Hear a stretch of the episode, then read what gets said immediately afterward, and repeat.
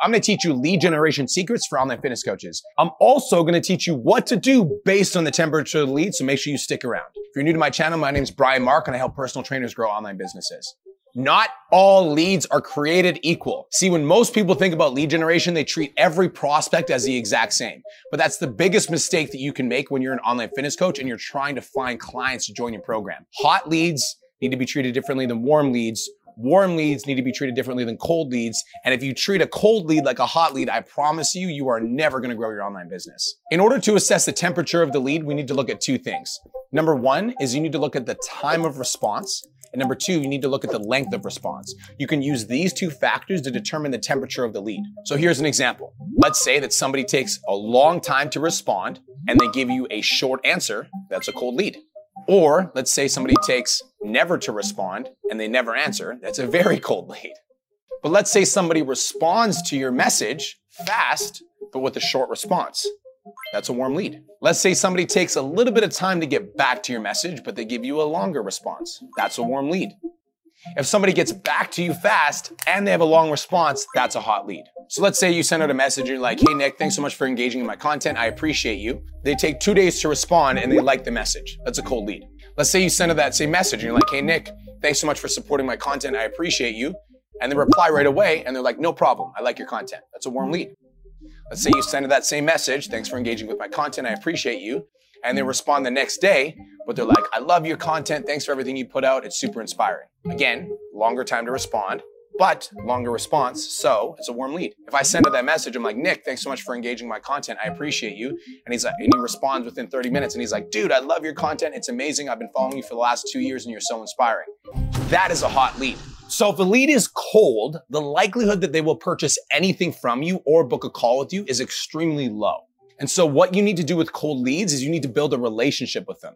You need to show people as you're generating leads that you care more about them than you do about their money. Focus on building the relationship. Here's a few ways that you can do that. You want to ask questions that get to know your prospects but aren't invasive in sales questions. Here's a few examples. What's your story? What got you into fitness? What's your main fitness goal for 2023? Mine is to lose 20 pounds. How long have you been following me for? What about my content do you resonate with the most?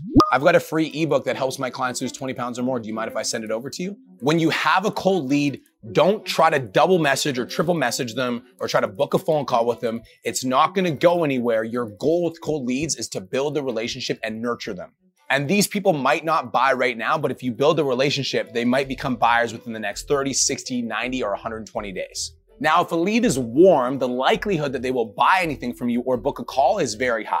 So what you want to do is in that conversation, you want to collect enough data so that you can book a phone call and offer some guidance. Now, we do have a DM script that I do teach, but I'm to give you the three main questions that you need to ask in order to book a phone call. Number one, what's the number one struggle you have in your fitness journey right now? Number two, what's the main goal that you have in your fitness journey right now? Number three, why is it important for you to achieve that goal?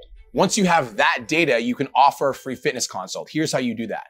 Okay, I'll tell you what, Nick. Why don't we set up a quick 15 minute call? We'll talk about your number one struggle, your main fitness goal right now, and I'll give you a game plan and a blueprint to help you achieve your goals. Does that sound fair? Once they say yes, you can send your calendar link and you can book a call.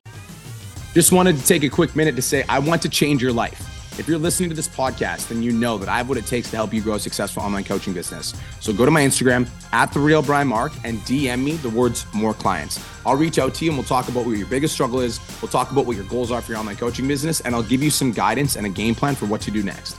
Again, go to my Instagram at the real Brian Mark and DM me the words more clients, and I'll reach out to you to see if I can help. Now let's get back to today's episode.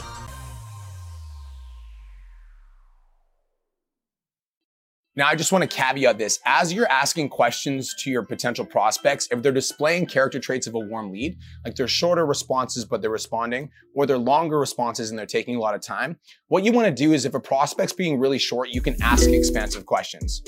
Now, let's say I ask Nick, what's your number one fitness goal? And he's like, lose weight. An example of an expansive question would be like, tell me a little bit more. Well, how much weight do you want to lose? And why is weight loss important to you? And how would losing weight benefit your life? Where exactly do you want to lose the weight? What inspired you to want to lose weight? Why do you want to make a change right now? Asking expansive questions will allow your prospects to open up more, and the more that your prospects open up, the more likely they are to book a call.